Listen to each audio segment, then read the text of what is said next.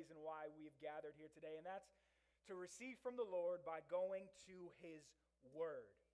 Today, we are continuing through the book of Ephesians in our series Transformation. Uh, again, throughout the entirety of this year, even well past this sermon series, you're going to hear me remind you regularly about our goal as a church for the year 2021. And our goal as a church is to see 100 people experience transformation. And as always, I want to keep that category broad so that we don't limit the way God wants to work. Transformation can be salvation, it can be next steps in the faith from baptism to when we have membership classes, uh, to experiencing, hearing testimonies of people being set free from addiction, demonic strongholds.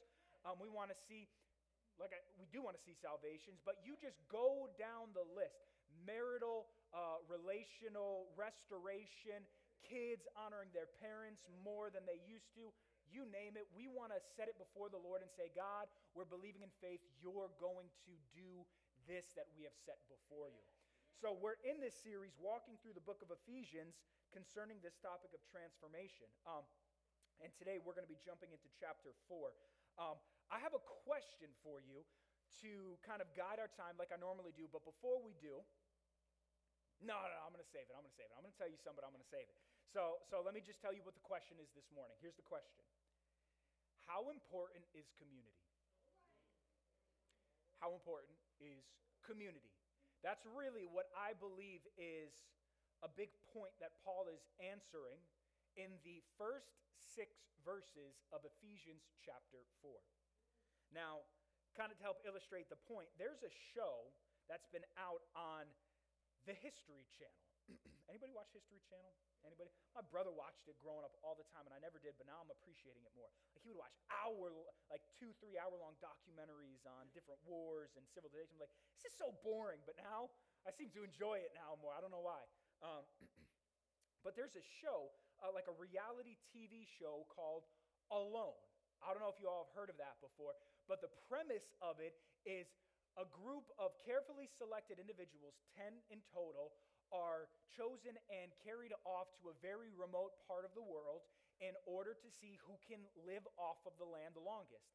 And they're allowed to bring 10 particular items that are set in categories. So they, they say, okay, here, here's a total list, and you could pick 10 things off of these lists to bring to help you survive. But here's the deal you're always alone throughout the entirety of it.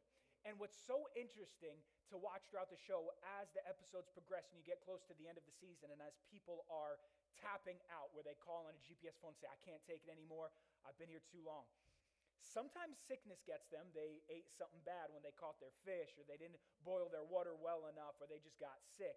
They got too wet. The, the elements get to them. Those are real realities. People get afraid because of the wildlife and bears and wolves and all these different predators coming by. That's a reality that gets them to tap out. But the bottom line that always comes down to, usually always comes down to the last few individuals to see who's going to be the winner is whether or not they can maintain the emotional stamina to be completely isolated from human beings for an extended period of time. And what's interesting is, you know, believe it or not, I'm very introverted. I'm somebody that at the end of the day doesn't mean that I don't like people. It just means that I recharge when I'm by myself. And so I could spend a lot of time by myself, and I'm good that way. Doesn't mean I hate anybody, just means I, I like my alone time. And I watched the show, and I've heard it said over the seven seasons that have aired so far that so many of these candidates that are selected always say, Well, I'm a really introverted person, and I do really well on my own, so I think I'm going to be good. But once they've been isolated from human beings in the beauty of nature, thinking, oh, yeah, this will fill me. But once they've been isolated for extended periods of times, literally, they can't handle it. Fear overtakes them, pain overtakes them, desire to be with people overtakes them. And I just think it helps prove a really important necessity of our created nature. Not fallen nature, not sinful nature, but godly given created nature And that's the fact that we are individuals that were created for community. And there's no and ifs or buts around that. So, that being said, today, as we look at Ephesians chapter 4, we're going to see how Paul, really at the end of it, I believe, answers this question of how important is community. So let's go to God's word right now, Ephesians chapter 4, starting in verse 1. And it says this Therefore, I, referring to Paul, the prisoner of the Lord, implore you to walk in a manner worthy of the calling with which you have been called. So, the first word that I want to point out there is the word therefore. That's a really important word. We see similar words to that, like for this reason. And we've seen that multiple times throughout this book. And every time you see the word therefore for this reason, an easy way that we learned it in Bible school, Pastor Chase and I, is uh, our professors would always say that whenever you see the word therefore, you need to ask yourself the question, what is it there for? You know, it's kind of a, a, a, simple, silly way to force us to do something really important. Go back and study the context, which we've seemed to have done every week in a way to remind us. Now, we've covered the first three chapters of Ephesians, and why it's so important for us to focus on this summarization really quickly is once again because in the first three chapters of Ephesians, Paul has endeavored, he has set out to really answer the question why we ought to fill in the blank, be obedient to God. Right here, he said, Therefore, I, the prisoner of the Lord, implore you to walk. There's the command now, the straight fork command. We've got a lot of practical steps over these last few weeks about actions that we can take. But really, Paul doesn't get into his affirmative imperative here's what you need to do now. Here's the steps. Here's where you need to be obedient. He doesn't really do that until right here in chapter 4. So the first three chapters were this summarization of a, of a theological perspective of God that's necessary for us to have before we can walk, before we can live obedient to the Lord. So let me just really re summarize what the last three chapters have all been about. Context it's love. Love, love, love, love, love, love, love. And when we can adopt the love that Jesus Christ shows towards others, then we can truly achieve unity. So, so that's really the big overarching idea, but let's go back to it. Love, as we have seen throughout this book, refers to the love of God that, track with me, I'm going to say a lot. The love of God that chose us, predestined us for adoption, redeemed us from our sins, gave us an eternal inheritance, made us his inheritance, gave us the Holy Spirit as a seal guaranteeing Christ's return, and then filled us with power through the Holy Spirit, which is the same power that rose Christ from the dead and solved the irreconcilable mystery that seeks to bring racial reconciliation. That love is the basis for the exhortation that Paul is about to give us to act, to walk. So he's saying it's important before I give you this imperative that you remember all of this is to be done on the foundation of the love that is found in Christ. Apart from him, you're not going to be able to accomplish it. You're not going to want to accomplish it. You're going to be tempted to think, why do I even need to bother? It doesn't serve me. But the love that we've seen is completely denying our own desires in order to put the needs of others before our own. It's all that God did for us. And now Paul is saying, based on that love, you need to do this. And we're going to get into that, but based on everything that I just said, let me give you this point that's important for you as, as students of the Word of God, which every Christian ought to be. Hear me. Like, this ought not to be on Sunday morning coming and hearing the Word of God. That can't be your only point of inception of the Word of God. I'm here to illuminate it and to help you, but now you got to take it and you've got to take the tools that you receive here and put them to use and put them in practice. So here's the first point that I want to make what you believe determines how you will behave. And that's really important because I think we really take that for granted a lot of times in our everyday life. We think it doesn't matter what I know, it doesn't matter what I believe, as long as I do it.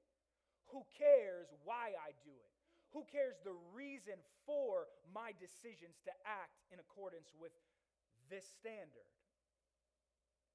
But that's a problem that we see all over the world right now, adopting that kind of mindset. Because then, if we don't know why we're doing it, we're always going around doing things based on our feelings. There's a lot of things that I don't feel like doing that I need to do. And there's a lot of things that I feel like doing that I should not do.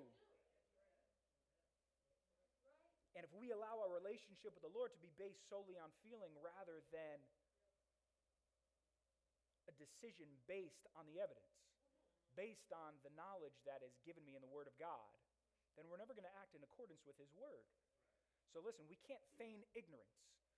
I think the lie that we try to tell ourselves as human beings, based on the fact that we don't want to hear the truth, we don't want to study the truth and know it for what it is, because we know it's going to lead us to act in a, in a certain way. What we like to do is we like to just remain in a state of ignorance by justifying it through feeling. So, all right, what you believe determines how you will behave.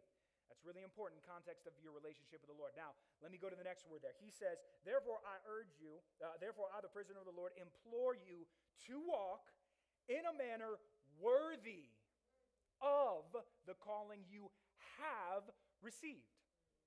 So, kind of that word worthy right there is really important for us. Just without breaking it down too much, let me just pose it this way.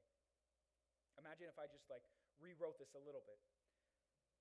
Implore you to be worthy of the gift. It says of the calling you have received. Now, when Paul says calling there, when we talk about calling within a Christian context, there are a few different meanings. Based on Ephesians chapter 1, if we go all the way back to the very first sermon, we see the word calling there, and it's inextricably, uncompromisingly, unbreakably linked to the idea of salvation. So, the idea of God calling you out of your deadened lifestyle, of your deadened spiritual state because of sin. You have been brought out of that. You've been called out of that by the Lord. So he's saying, based on that call, based on your salvation here, I want you to understand, be worthy of it. So here's what's important. Let me make this point. The biblical command to obey is not the means to grace, but a thankful response. So let me just break that down for you. When the Bible gives us imperatives like it does here, and we're about to unpack it, like, all right, here's the action that you need to take. It is not, nor should it ever be thought of as the answer, the means, the doorway, the provincial ability to receive salvation. Paul says, because of the salvation that you have been called to, now walk in a manner that is worthy of it. In other words, be thankful through your lifestyle because Jesus gave you something that nobody deserved. No matter how good you could try to be, and no matter how bad you were, Jesus nonetheless loved you unconditionally. And he says, You are my son.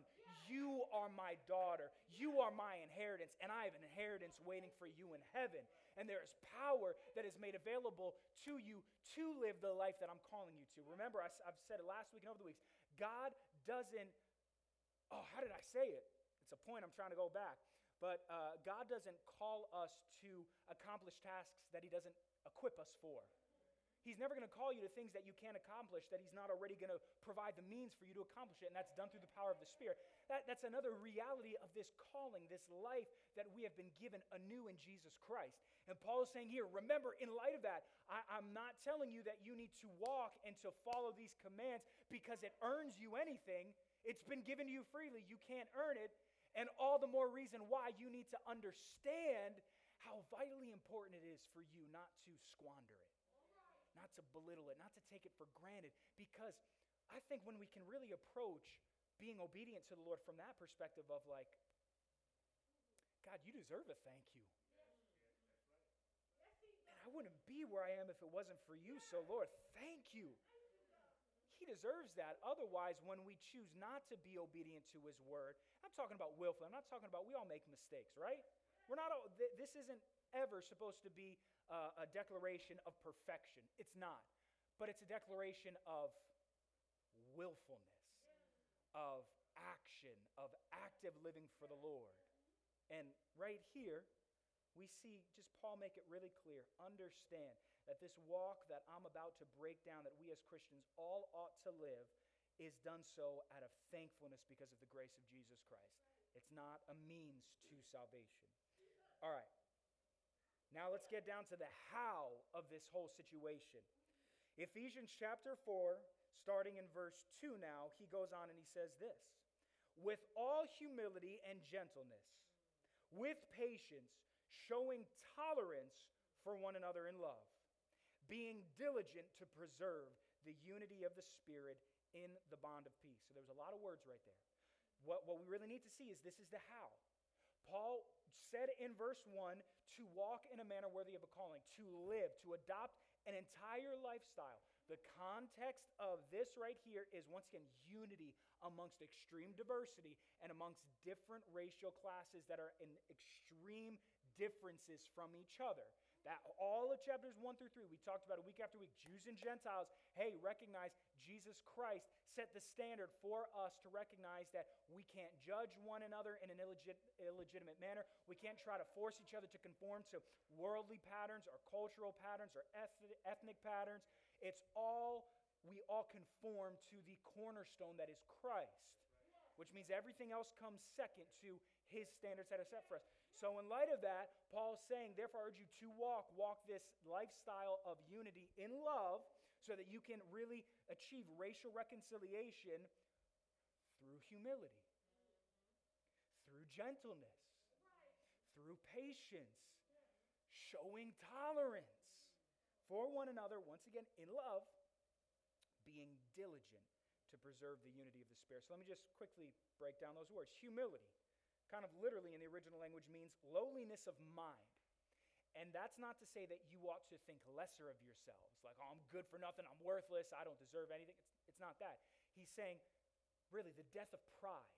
It's, it's allowing yourself to be knocked off of the pedestal that you think you're on, where I'm always right, I know this is the way, nobody can tell me otherwise. You're, you're not going to be able to achieve unity in Christ with that. You need to be humble.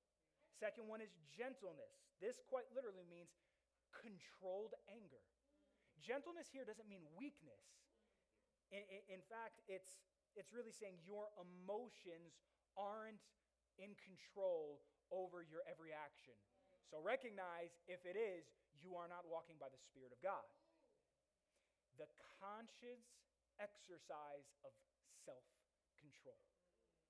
Something that's really hard for us as a society, as a society to do to exhibit and exercise self control.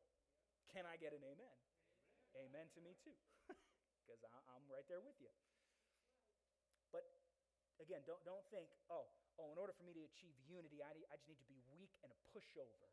No, it, it, it's saying right here, recognize that there are going to be injustices and things that are just flat out wrong, but control your response. Don't not act, act through the power of the Spirit, through the lens of love. Understand that God is going to show you and give you the wisdom and the means and the ability to respond the way that you ought to. Okay? Patience. Patience literally gives us this, this imagery through the word, the, the etymology of the word, the, uh, the origin of the word gives us this picture. Let me give you this picture for patience. Patience, this patience, is of the inhabitants, the people of a city that's under attack, under siege by a warring, by a warring opponent. And in this attack, under this siege, when they're locked in and they can't get out of their city, they plant crops.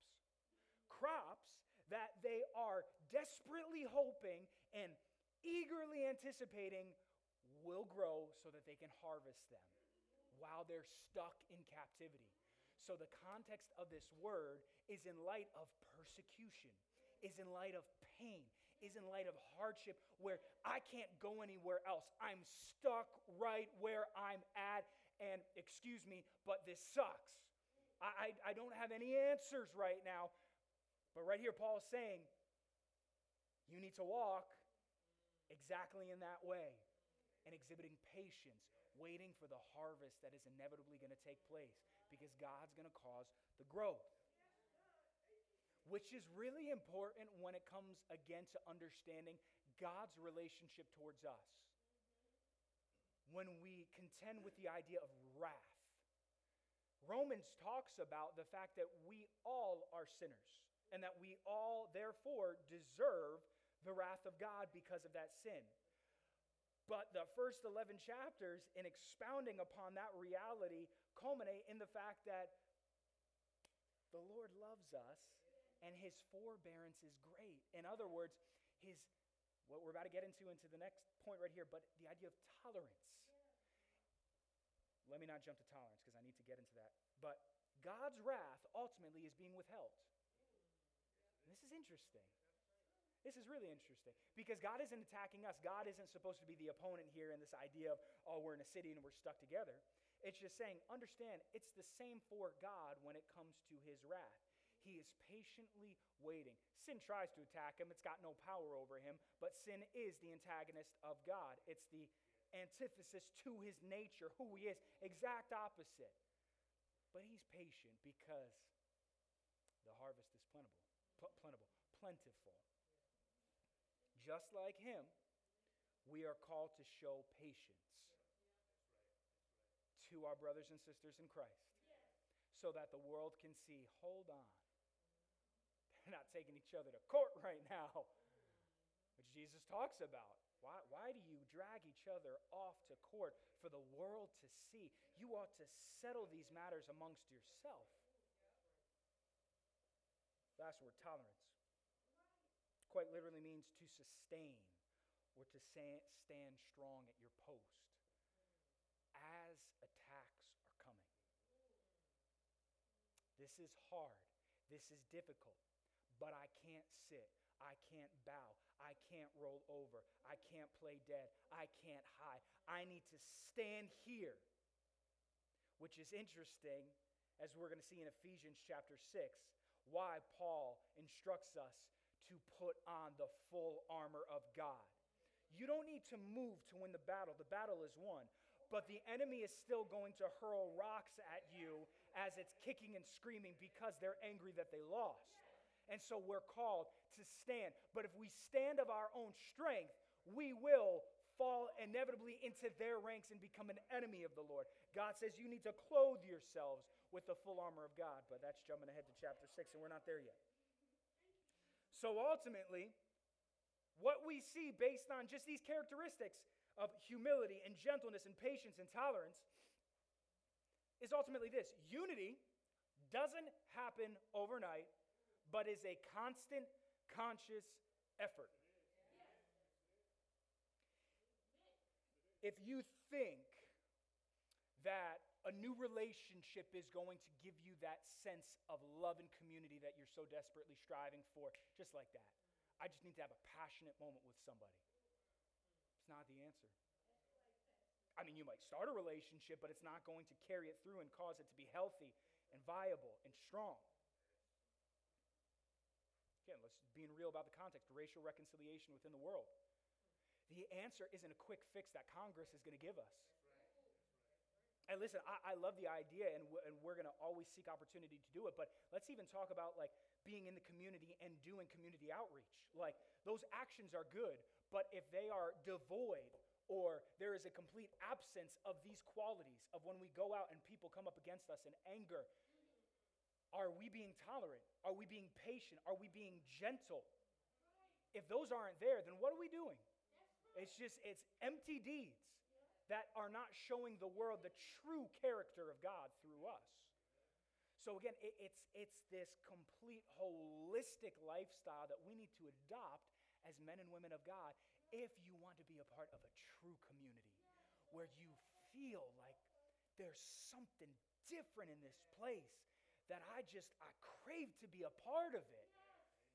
That only comes when we adopt these characteristics that are only made available because of the work of Christ. Remember, the walk that we're called to live is to be done so in a worthy manner because the freedom to walk it has already been given us. All right. Now, in verse 3, the main thing that I want to point out here is the phrase to preserve the unity. This is an indication of something that already is. This is interesting because we, we know that. The salvation that we have already is. But also, Paul is taking it further here and he's saying the unity that we have as a body of Christ already is. So I'm going to make a point, and it's going to be a big point, but I'm telling you, if you just give me a moment to really explain it, it's, it's, it's going to rock you. Here it is. If unity, if, listen to me, if unity is contingent upon the absence of offense, we've occupied a seat we have no business sitting in. So let me translate that for you. The only way that we can be a healthy community is so long as nobody ever offends me.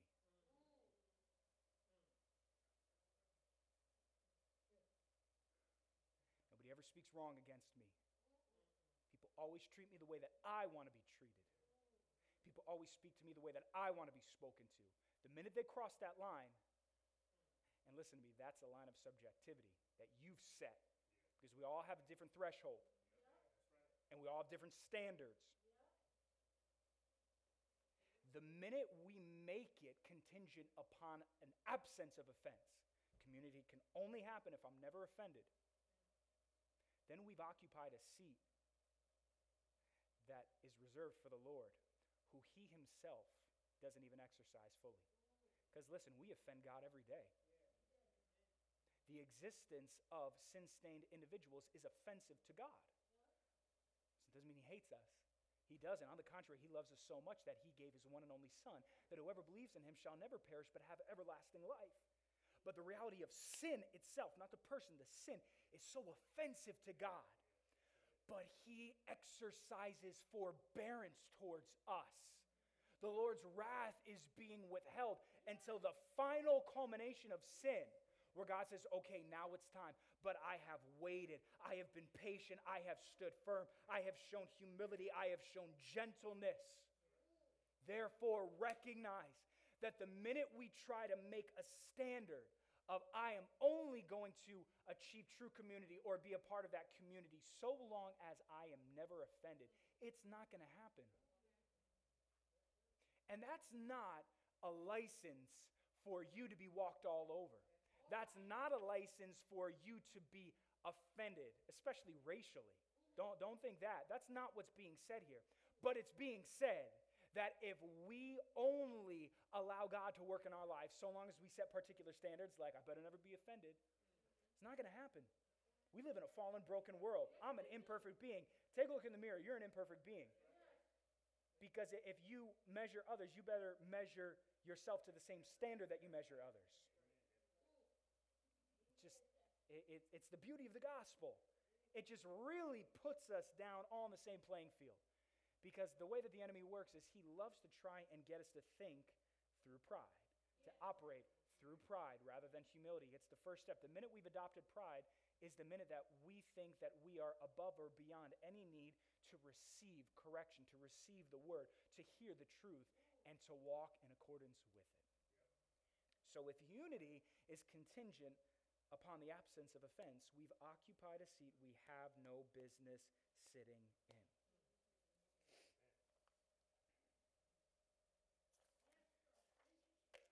It's interesting is 1 John 1 8 says that if we claim to be without sin, we deceive ourselves and the truth is not in us. God makes it very clear there that be careful if you think you're standing, lest you fall because we are so inclined to be led astray by the enemy to buy the lie that I'm good, I don't need help. I'm good. Like, don't worry about me. And that translates inevitably to your relationship with the Lord. Because I'm telling you, if you're not being honest with others, you're not going to be honest with God. You think it's easier to be honest with God. It's not. It's really not. Because when you take the steps to be accountable to others, then you just, you really realize how important it is to be accountable with the Lord. Because then when I know I've done something that offends my wife and I have to confess it to her, there's a remorse There's a pain that I hurt her, I've offended her. And when I'm willing to exercise that process of vulnerability and repentance and honesty with my wife, it's going to inevitably translate and teach me about the truth of my relationship with the Lord. He's not just this dude that I can scream out to and I feel all better. I, I got that off my chest. It's like, it's not what it's about. It's about proving the integrity of the relationship with the Lord by showing it and proving it through our relationship with each other. By this, the world will know that you are my disciples if you love one another. So if we go around saying, Oh, I love the Lord, I live for him, and we know our theology and we explain everything so thoroughly and carefully, great, but ultimately it means nothing if your actions aren't consistent with your words. And how are your actions consistent with your words? By the way that they are exercised within community. Otherwise, hmm, let's finish. I was about to say my last point. Verses 4 through 6. There is one body and one spirit just as also you were called in one hope of your calling one Lord, one faith, one baptism, one God and Father of all, who is over all and through all and in all. What's the key word here? One. That's right. There's a lot of key words here, but I'm just going to, I want to focus on one right here. These verses here are now an illustration. Paul, see, he's being a good teacher, a good pastor. Just like at the beginning of the sermon, I gave us that, in, that introduction illustration of that series of Alone. Paul's kind of doing the same thing right here. And he's going to use the greatest illustration to prove the importance of community. And that illustration is shown us through the Trinity, through the triune Godhead. So, first person of, well, categorically, we would say Father, Son, Holy Spirit. First person of the Trinity, Father, Son, Holy Spirit. It's not a level of authority, it's just the way that we normally see it in Scripture. But right here, Paul reverses the order. And he goes with Spirit, Lord, or Lord is always referred to in, in uh, association with Jesus Christ. Jesus Christ, our Lord and Savior. And then finally, God the Father. Not really important. I'm just pointing it out that the roles are reversed, or the order is reversed here. Now, we believe within our faith that we serve one God. We don't serve three gods, but we serve one God with three distinct, made, made of three distinct persons. And this isn't a split personality. This isn't the idea that one is more important than the other. It's truly, we see within the Trinity the complete, perfect unification of three completely necessary, inseparable realities of the Godhead. When we see God the Father, we do see a God who is a God of complete justice and a God of complete deserving wrath. Not that he's deserving, but he has every right to show wrath because of the sin of the world. We see a creator. We see someone who shows himself in divine, miraculous ways in the Old Testament, but we also see a loving God. All through, not, and I'm not going to get to Jesus yet. We see a loving God within the Old Testament. We see God who, within that reality of withholding his wrath, is doing so because of love. We also see a God who appears and manifests himself time and time again to his people. We see a God who allows the Spirit of God to fall upon great individuals in times of distress or in times of need where he wants to reveal himself to the world through his Spirit. Then you jump to the New Testament and you see it really plainly represented in Jesus Christ, and then finally fulfilled through the Holy Spirit, who reveals further plans of God as our deposit, as our seal, as our indwelling power, as our advocate, as the Spirit of truth that will lead and guide us into all understanding to know the will of God. So we, we see these three persons of the one being of God working in complete unity to fulfill every aspect of his plan and to fulfill every need that we could have as a dependent creation. Now, Paul now here uses it as an illustration to show us the necessity of community.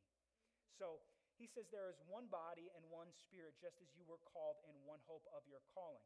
And without breaking everything down, it's everything that we just saw. If you go back and reread the first three chapters the seal, the deposit, the one who affirms or proves the calling, the salvation, the work of Christ in our hearts. It's proven. Jesus is that seal that says, I'm stamped, I am marked. The Spirit is the seal, the stamp that marks us so that when we stand before the Father, He goes, You're my child, you're my son, because of the Spirit of God that dwells within you. one Lord, one faith, one baptism. Paul talks about this in Corinthians. He talks about the necessity of the fact that, listen, it's in Jesus Christ and in his name that we have been baptized. It's in him that we place our faith. So, again, here's just a point. See, Jesus is another integral, completely inseparable part of the Godhead.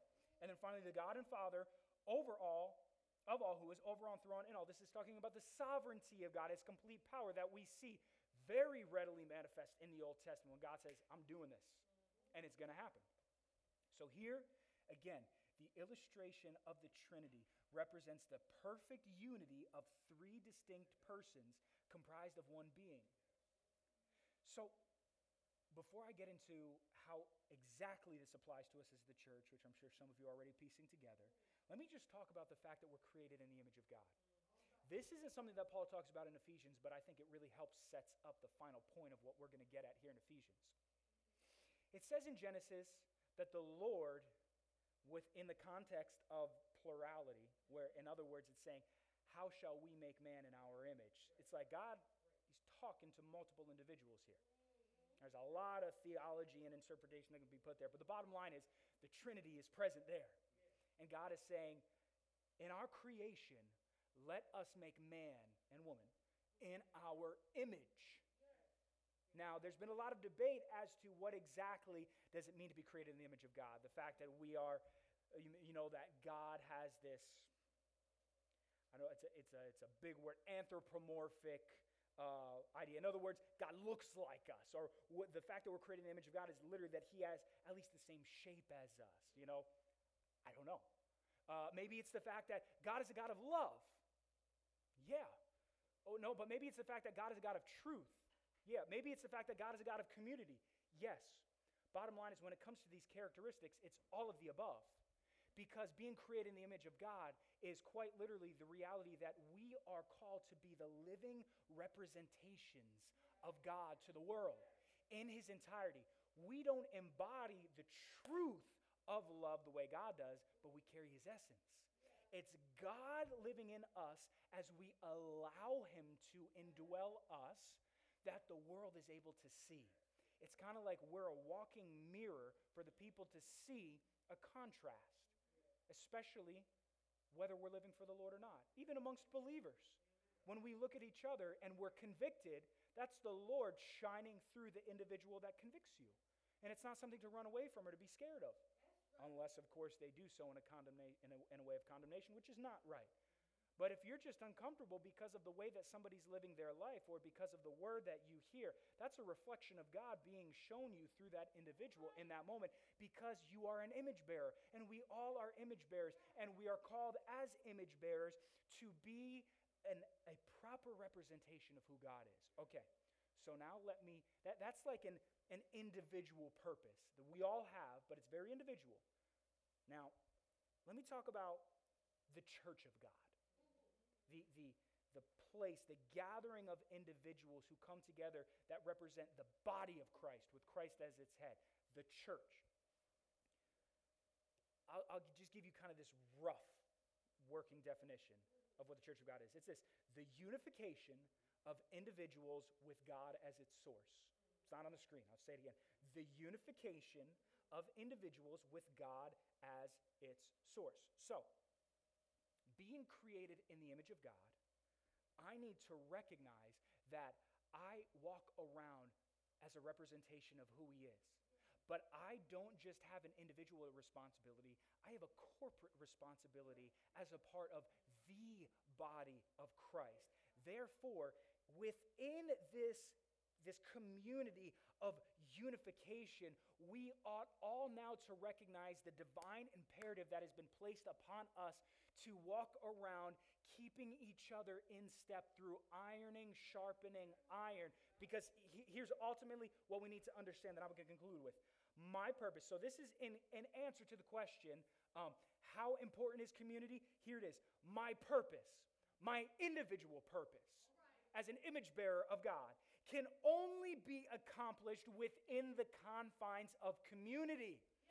Because it's what I started talking about earlier in order for me to be able to prove that I love God by being worthy of the calling to which He has called me, I can only do so through my interaction with the people of God, done so in love. So, is community important? If you're the introvert here and think, I'm good being by myself, I don't ever need to be with anybody, that is a lie from the enemy.